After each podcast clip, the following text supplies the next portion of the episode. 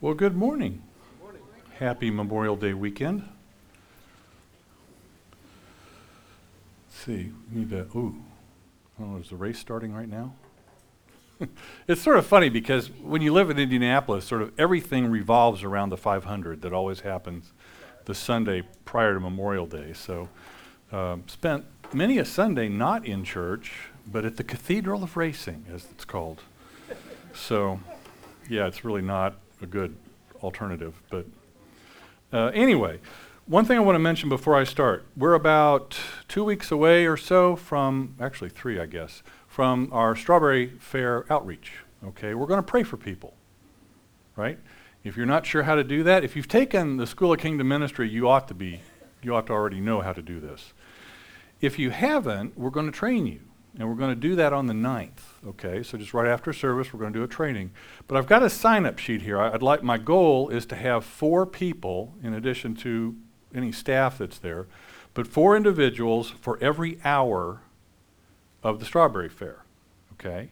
Now you can you can say I'd like to be there all day if you want, and that's fine. Or you say, well, I'd like to maybe pray for a couple hours, then I'm going to take a break and wander around, and then come back and pray some more after that. That's fine too.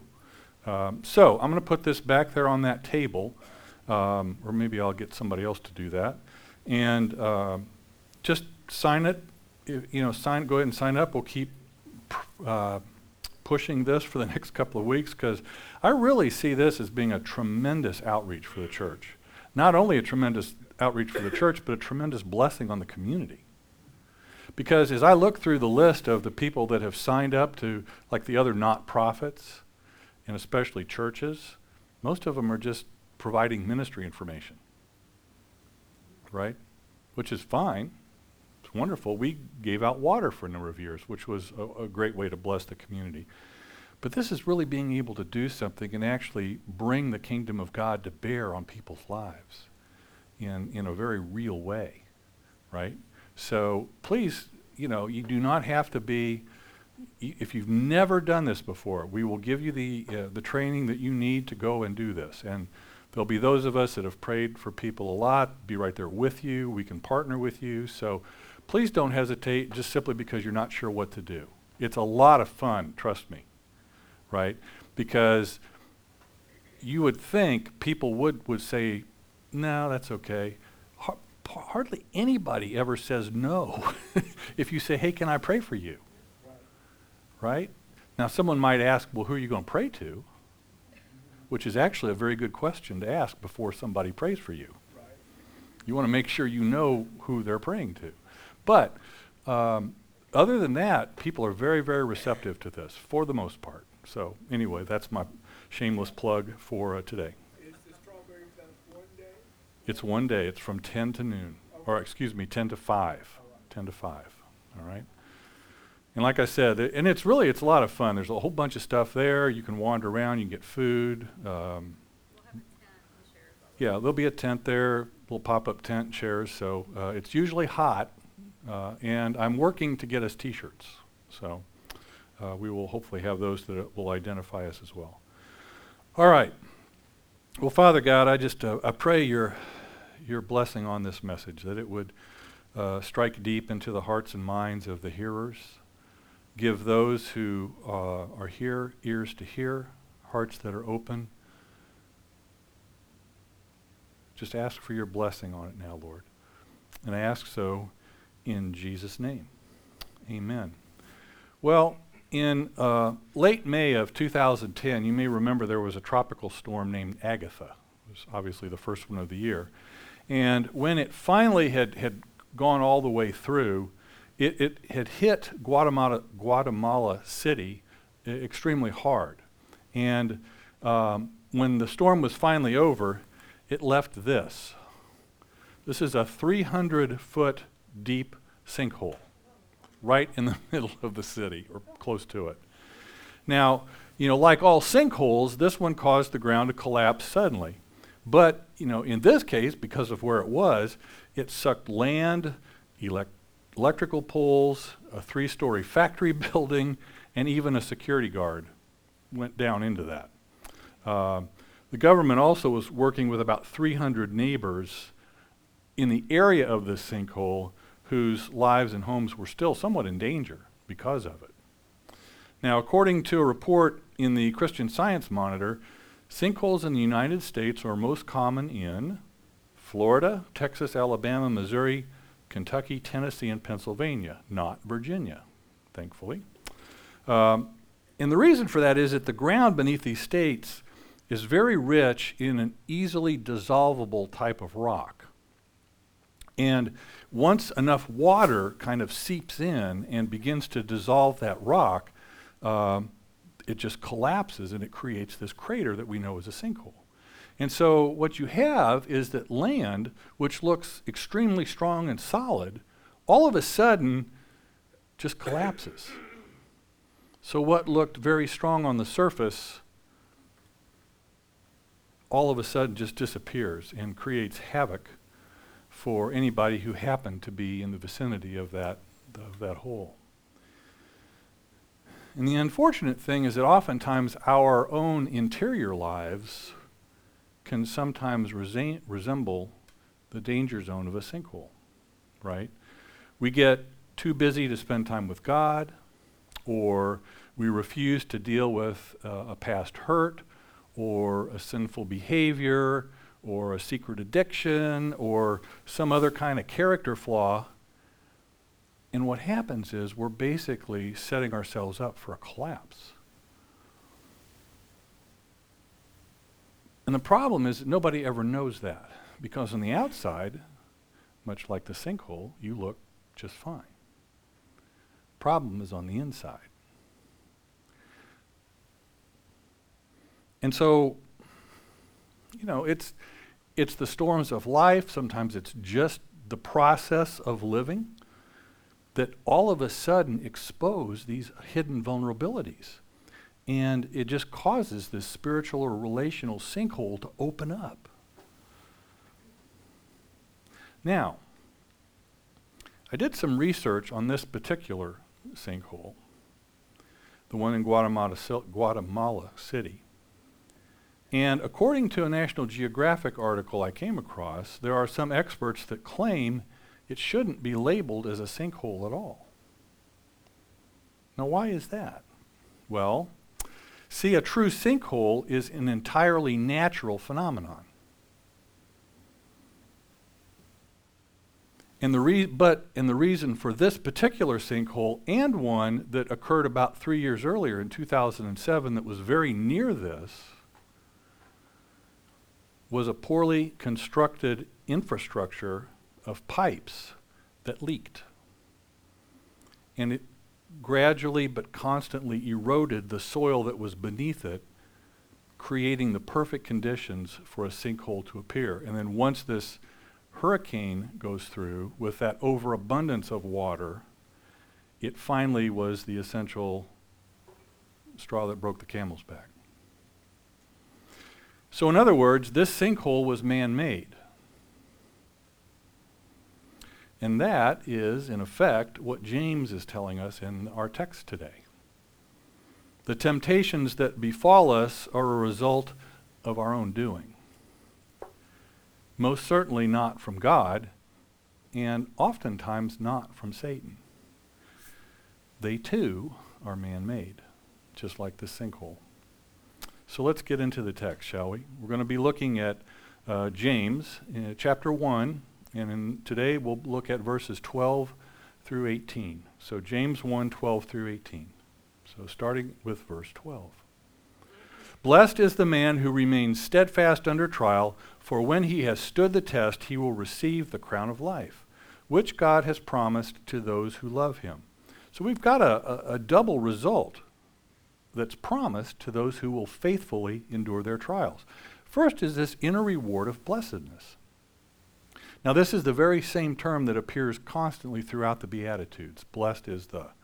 It describes this inner quality of joy, of resting in God, and also this idea of being unaffected by external events. And we talked about this last week this difference between joy and happiness happiness being largely external, joy being largely internal. Okay? And the, the, neat thing is that in the New Testament, it oftentimes describes people um, that we would never even think of as being blessed or fortunate in any sense, such as the persecuted, right? And if you, you see that in the Beatitudes, it's always this sort of underclass almost of people that Jesus is talking about. And the, the thing as it regards this is that it's not having the trial that's the blessing, clearly. but it's the stalwart endurance of the trial that brings about the blessing. That's what we're, what we're looking for. And then the second blessing is this gift from God called the crown of life. Now, this is not some kind of an ornamental crown that we typically think of as associated with a, a monarch of some kind. Uh, this is more along the lines of what Paul spoke about in some of his letters, where we're talking about this garland wreath that was placed upon the head of someone who won an athletic event. This goes back to, to Grecian culture. Um, and so, what this really is referring to is this is part of God's reward for faithful in, faithfully enduring uh, trials. It's not, excuse me, it's not a position of royalty over others. It's a recognition from God of, of achieving a spiritual victory. And so this crown isn't a physical object, but it's a spiritual privilege to have a deeper, fuller life here on earth and an unending, joyous life in the, uh, in the world to come. Enduring trials for His glory shows us that we truly love God. And, that, and we find that God has stored up these marvelous blessings for those who, who do love Him. And I think it's always encouraging to know that uh, the rewards and acknowledgments are to be expected after we've completed something difficult, right? You know, you, you, you go through a, an arduous process. I can remember when um, Sally was studying for her uh, project management certification. And um, it was a pretty arduous process for like a week. It was this, this intense class. You know, she she had this tape that she was supposed to listen to while she slept, and then it was like eight hours of class, and I mean, it was grueling. But at the end of that was she'd passed the test, right? So it was worth going through the trials because of the end result. Um, and I think this is especially important when we know that we're going through something that either has required or is going to require a lot of willpower, a lot of self control, a lot of effort. And see, James says that a believer who endures those trials demonstrates a love of God and because of that, they receive the crown of life. All right? That's verse 12. Now, let's look at a few more. So this is 13 and 14. Actually, we're going to look at uh, 4 here. Let no one say when he is tempted, I am being tempted by God. For God cannot be tempted with evil, and he himself tempts no one. But each person is tempted when he is lured and enticed by his own desire. Then desire, when it has conceived, gives birth to sin, and sin, when it is fully grown, brings forth death. Do not be deceived, my beloved brothers. Now, unless you have read both the English and the Greek New Testament, you won't notice that in this week's text there's a transition that, that James is making from verse 12 to verse 13. Now, James may not have even known he was making this transition. Because in verse 12, we find the word trial. Let's go back and look. All right, under trial, right? Okay, and then here, because it's here in 13, we find this word tempted. Okay? The interesting thing is that it's the exact same word in the Greek, peirasmos. And what this should tell us is that there's a very close relationship between a trial and a temptation. Okay? And what we need to be careful of, and I, and I imagine this could be why translators have chosen to do it this way, to, to make those as different words in those different texts. we could make the mistake that because God will, on occasion, use a trial to bring us closer to Him, to give us more spiritual maturity, we might assume that God would tempt us to sin for the same reason. And so, what James is doing in this text is he's addressing that question Does God tempt me to sin? Well, the answer is a resounding no. Two insights about God show you that he's not responsible for evil, right? First, God cannot be tempted by evil. He has no weakness or tendency which any kind of temptation could exploit. God's character puts him out of reach of temptation right? evil has no appeal to God, it's repulsive to him. And it's also totally contrary to his nature that we read about and find in many other places in Scripture. The second thing is, is that it makes absolutely no sense that a God whose goal is to develop mature believers who are closer and closer to Christ that he would then use temptation to sin as a means to achieve that goal. It just it, it, it makes no sense from a rational standpoint. Now, just as a, a way to emphasize this, has anybody here ever had any kind of a like a personal trainer or anything that has helped them with their diet? Right? Maybe held them accountable for dietary restrictions.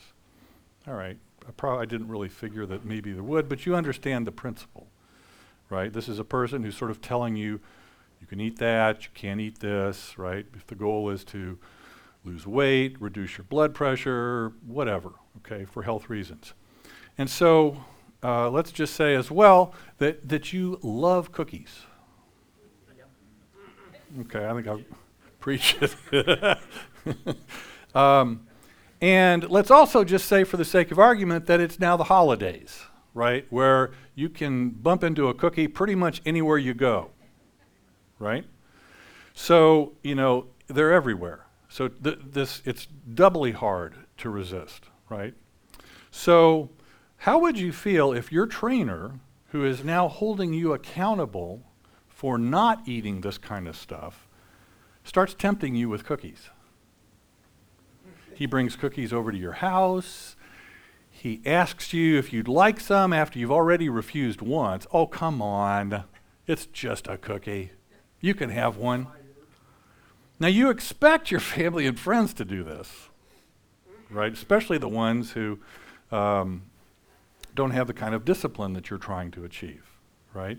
But it's, it's bizarre to imagine that your trainer, who you've hired to help you with your health, is now trying to entice you with something that is not part of your dietary plan.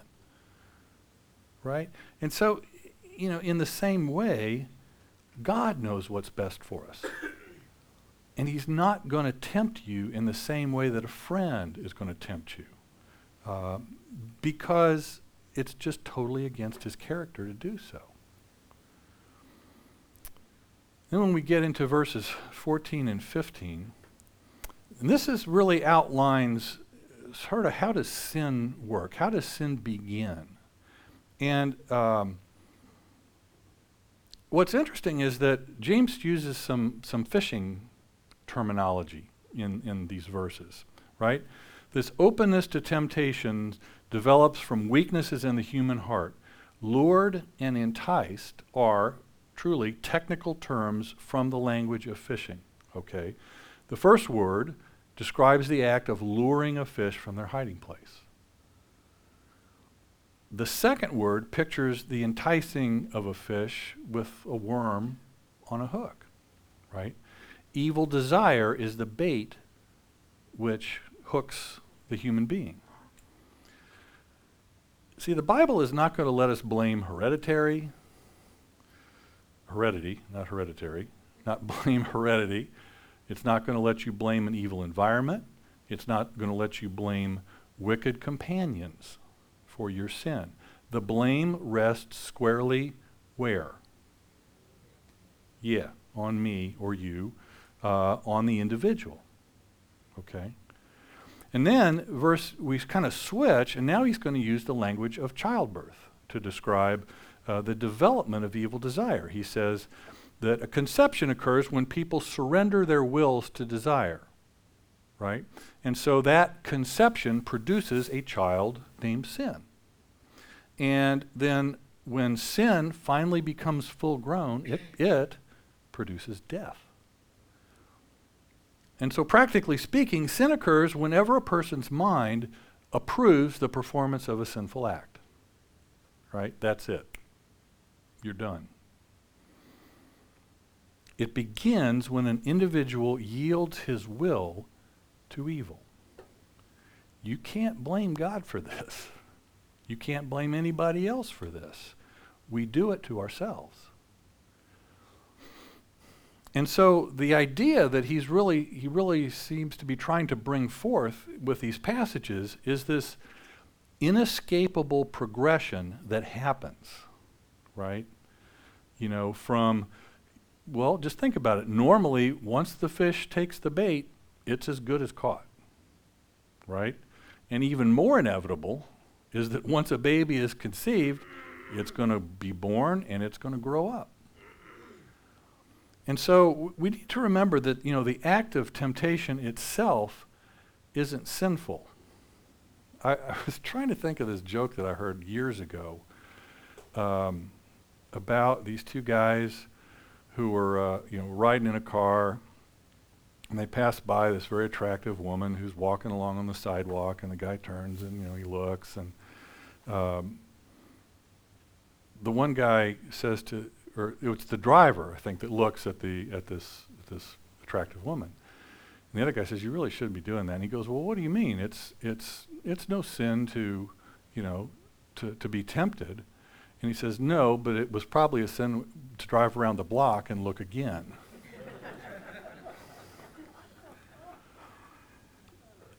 so sin develops only when an individual assents to the deed and then agrees that whatever it is is good or desirable.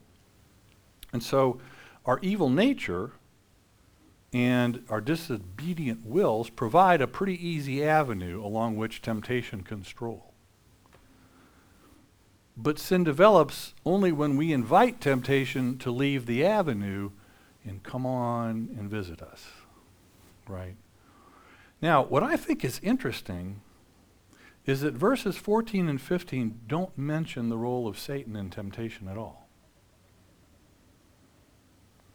Now, the Bible pictures Satan as being active in temptation, but James is not necessarily presenting a complete analysis of all temptation, you know, that we can find. He's, what he's really trying to do here, he's trying to show us that it's God that is not the cause of sin. And so he's laying the blame for sin squarely upon human weakness and disobedience. Okay? And then in verse 16, he gives us this solemn warning against being deceived by wrong thinking concerning the source of sin. Now, you can actually apply the, the, verse 16 either to what was came before it or what follows, okay? If you uh, apply the words to the preceding statements, which we've just covered, it's a warning against excusing ourselves from the responsibility of sin right? That's the deception in that case. What we'll find here in a moment is that if we apply this, do not be deceived, my beloved brothers, to the words that follow, it's a warning against having a wrong view of God's character, right? Either interpretation would be true. So let's look at those verses. This is, now we'll look at 17 and 18. Every good and perfect gift is from above, coming down from the Father of lights with whom there is no variation or shadow due to change. Of his own will, he brought us forth by the word of truth, that we should be a kind of first fruits of, of his creatures. So, having learned that God isn't responsible for human sin, we're now, he's now showing us that God is responsible for everything that's good. All right? And he shows us that in his goodness, that it doesn't change, it's unchanging, and that He gives this good gift of new life to believers. And so we're hearing that every good gift has its source as God. Now, gifts are perfect because they fully meet the needs of the recipients, of the person who's receiving the gift. And so these gifts um, include not only God's spiritual blessings, but also many other benefits, you know, which provide for either the physical or the emotional needs of human beings. And I think it's, it's kind of fascinating that the last part of verse 17 says that God does not undergo any shadow of change. Interesting terminology, right? Well, it's actually comes from astronomy. And it describes, you know, the moving of the heavenly bodies that, that, are, that produce these constantly changing shadows on earth. Right? And so, what I think James is trying to point out here is that God's purposes don't have that kind of variation or shifting. You know, the movements of the sun and the moon, and the clouds and the earth regularly cause these changes in light and shadow throughout the day. So there's this constant, you know, it's, it's rare that we have, you know, a perfectly cloudless day. And even on those days, the sun is, is going, because of the rotation of the earth, the sun is going to produce shadows in different places at different times. God's character is always constant, always true, always unchanging, always reliable, always good, always faithful. And then verse 18 looks at the new birth that God has given his people. And it's the, the means of this new birth is the word of truth. It's the, a description of the gospel. It's the good news about Jesus. And what James is saying here is that the result of this new birth is that believers become a kind of first fruits of all that, that was created. Now, you may know that the first fruits represented that initial portion of the harvest that's offered to God. This goes back into the Old Testament where God um, commanded that this be, th- be the case. Um, they were the pledge of a full crop to come. And so, in a sense, that th- these first century Christians were a pledge of the vast harvest of saved people that would come uh, over the next centuries. And so, James is encouraging us to take this leap of faith in trusting God to lead us to endure through trials and provide strength for temptations. And we can trust him because he is faithful. So, I was thinking about the big idea. And, you know, usually what I'm trying to do is to come up with some concept that sort of summarizes in, in, a, in a concise way what the author is trying to say in this particular passage. So I thought it was appropriate in this case to sort of, since James was using the language of conception and birth, that, that I should too. And so the big idea today is this James is encouraging you to practice spiritual contraception. You didn't think that was nearly as funny as I'd hoped you would. but not necessarily funny. I, I want you to remember it, right? So, what are the benefits of practicing spiritual contraception? Well, I think there are three. First of all is the result is that is you have a relationship. Now, what you've got to remember is to whom James is writing this letter. All right? we, if you'll think back, we talked about this last week when we talked about verse 1. Who is this addressed to? Does anybody remember? It was addressed to the 12 trials, tribes of the dispersion, okay, which we said was essentially a, a way of referring to the Christians today who are the spiritual inheritors of that tradition, right, of that, of that name. Okay, so spiritual heirs of the Old Testament saints is who we're talking about. All right, so that's who James is writing to. He's writing to believers. Everybody nod? Yes? Okay. So, why, why is that important in this case? Well, I think it's important because in verse 15, when he mentions death, James is not referring to eternal separation from God in hell. What James is talking about here is a separation from the life that God provides. Now, there's a difference, but it's not a difference that you can take lightly. Because when we sin, what we're effectively doing is we're cutting off our access to God. Uh, and we are perhaps even putting ourselves in a position to receive discipline from God.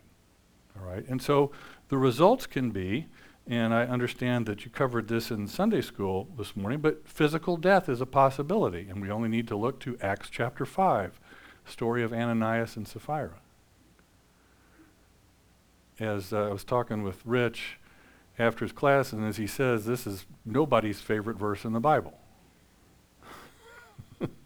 oh, yeah, I love that verse. No, you're just weird. Um, so, physical death is one possibility, separation from fellowship, being given into Satan's power. Sorrow is another thing that can happen. Re enslavement to sin. Perhaps if you've managed to break free from something, and you allow yourself to be enticed back, you're right back where you started. Uh, powerlessness in the Christian life, the inability to be able to really live like Jesus would have you live, sickness, shame, spiritual blindness, loss of strength, wasting away, and, and others. And the end result of all these things is this loss, loss or diminishment of our relationship with God. Right? So, this idea of spiritual contraception, which is the resisting of temptation, prevents all of those relationship inhibitors from ever getting in the way of our access to and fellowship with God. And so, the result, if we will practice that, is we have relationship that we wouldn't or ordinarily have, or that we that, that sin causes a, a break in, if you will. All right, well, secondly, desire doesn't get pregnant when you practice spiritual contraception. See, and, that, and we talked about this already. The one thing that James points out is that there's actually a process to sin. Sin doesn't just happen like that, there's a process that's involved. It's the repercussion of unchecked desire. All right? So, temptation comes when we've given in to our own fleshly desires and become enticed. And so he that's why he compares this to the process of conceiving and giving birth. It's exactly the same. Pregnancy doesn't just happen. I'm sure more than one teenage girl has tried to explain it that way. I don't know how this happened. But it's a process. It starts with conception, then you have the growth of the fetus, and finally birth where the child, and, and then the child ultimately gets fully grown. And so I think James is explaining this process of sin not only to make the point that God is not the source of our temptation, but we're tempted when we're drawn away from Him. And then he kind of confirms this by explaining that it's really that God is the source of the good things in our lives as opposed to all of the troublesome ones. And I think if we'll really understand this, that it can help us take responsibility for our own actions. We know that God isn't the cause of our trouble, but sin and the influence of sin in our, in our world and in our own hearts is the reason. And so, perhaps the best form of spiritual contraception we can practice in this scenario is abstinence. I feel pretty confident, I'm no scientist, but I feel pretty confident in saying um, that if abstinence is the form of physical contraception that you practice, you have a 100% chance of avoiding contraception or con- conception. I think it's the only process that's ever been proven to be 100% uh, successful, perfect record. And so, likewise, if you want to keep desire from conceiving, from getting pregnant, then abstaining from the source of temptation is also the only foolproof approach. Right? If drinking is your problem, you don't go to bars and liquor stores. If pornography is your problem, then you need to, to either stay away from or put some serious safeguards onto your electronic devices. If overspending is your problem, then cut up your credit cards. Seriously. You get the idea. I don't need to go on.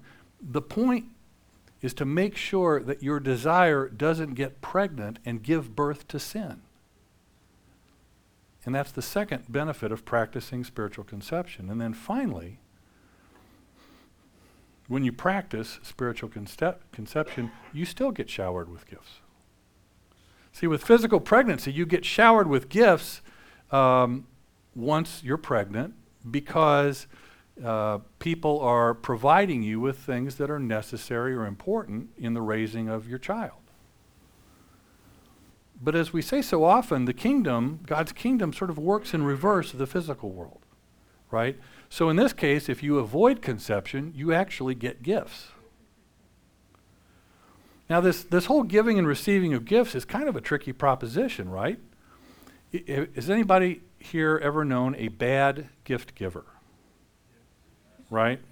Now, bad gift givers either tend not to give gifts or they don't put much time or effort into giving a gift, right? You'll see this, you know, it's sometimes, knock my own gender here, it's the husband that shows up with the same thing every year, you know, for the birthday or the anniversary or, or whatever. It's, there's no thought put into it, okay? On the other hand, a good gift giver usually thinks very long and hard about what to give somebody right? They want to make it meaningful. And what's kind of interesting is that so often, really good gift givers will give you a gift, and when you first get it, you're like,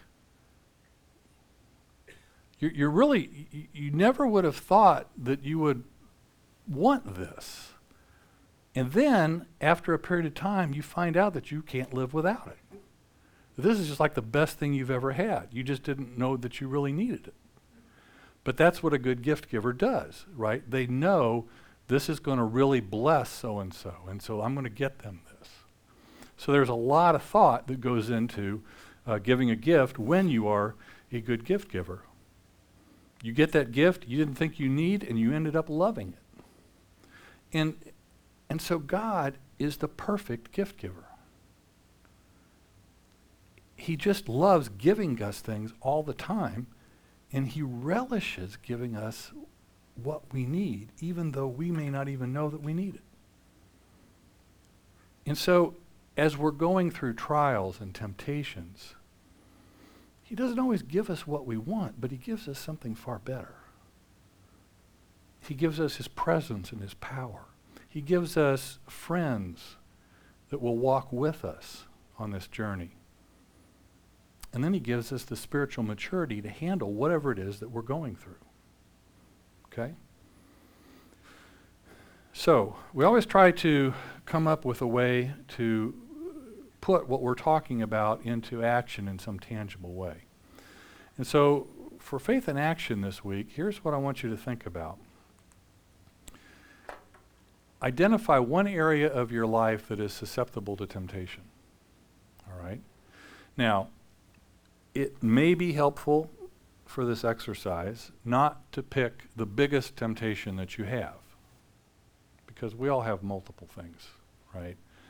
So maybe tackling the biggest one is not the way to go, but it could be. Maybe you just want to go ahead and get rid of that, and so you choose that one. But pick something, all right? One area of your life that's susceptible to temptation, all right? And then figure out how can you practice spiritual contraception in that one area? What would it look like? What would have to change if you were to do that? Okay? So that's number two. And then finally, commit to doing it for 30 days. And then evaluate where you are at the end. Right? But, and what I always hope with these is that if you can identify something small and try this and you find that it works, then that there's huge encouragement in that. And then you, it's given you the impetus to then try it with something else, to try it again with some other area that's causing you a problem. right? Some other sin that is constantly getting in the way of your walk with God. So just give this a try. You know, pick something small. I don't know what it is. You don't have to share. but just whatever it is that's kind of one of those aggravating things that uh, is constantly coming up and getting in the way. Think about it and figure out how do you put some safeguards? How do you, you know, maybe it's an accountability partner. Um, could be a whole bunch of different things that you could end up doing. But just try to figure this out and uh, see if that doesn't doesn't help. And so, just to kind of summarize uh, where we have been both last week and this week, I would say uh, these three these things are, are sort of uh, summarize what James is trying to say in these first 18 verses. First of all, that God does permit trials to develop a level of stamina in His people, right? And we can we have to look no farther than the the book of Job to know that's true. God gives rewards to those who show their love for Him by enduring the trials. What we talked about today is that God does not use evil, does not use evil to tempt you or me or any of His children to disobedience. And finally, that all good has its source in God. So, you guys want to come back up?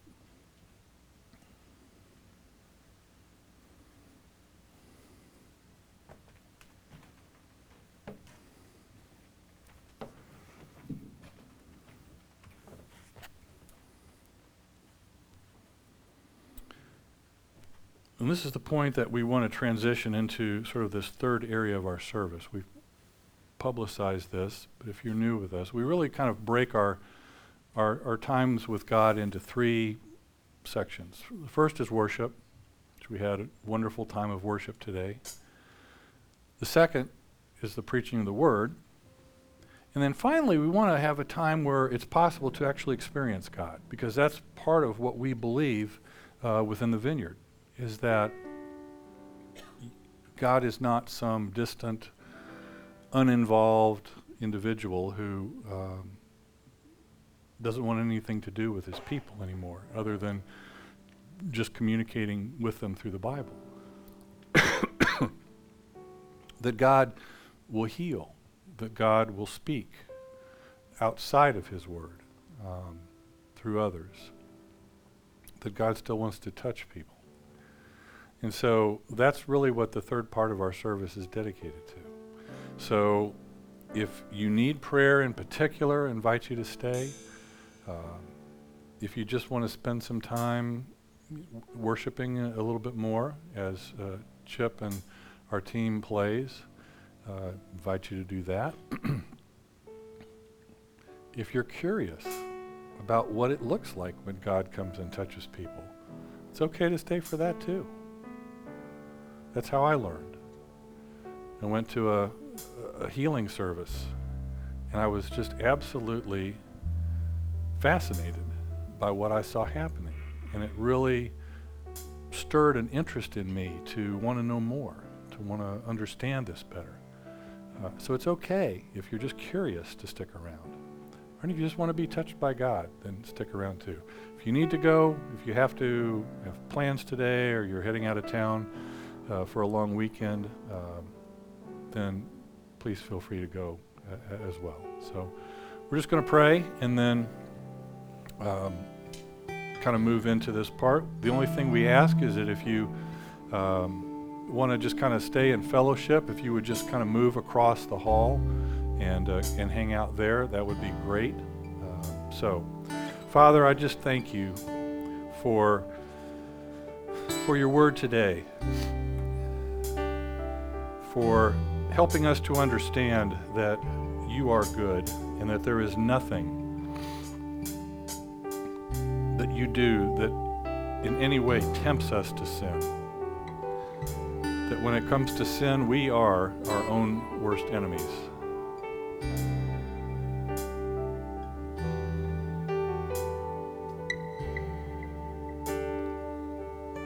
Lord, I pray that you would reveal to each person here what specific area that you want them to target with this challenge this week.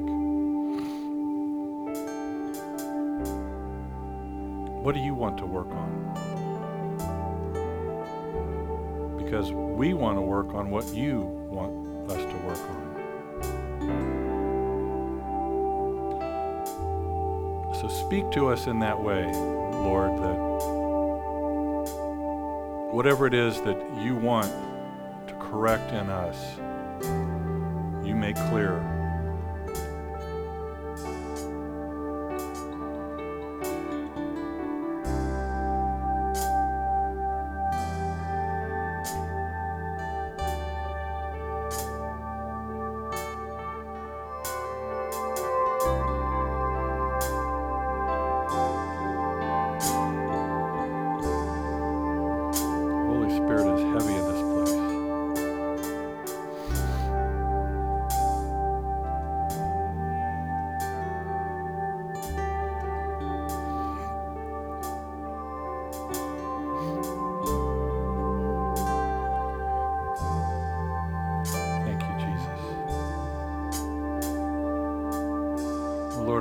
Bless all those who uh, have gathered here today. Keep them healthy, keep them safe, keep them in your word in the week ahead. We pray that you would bring them all back to us. We just give you thanks and praise, Father God. And we lift this time to you.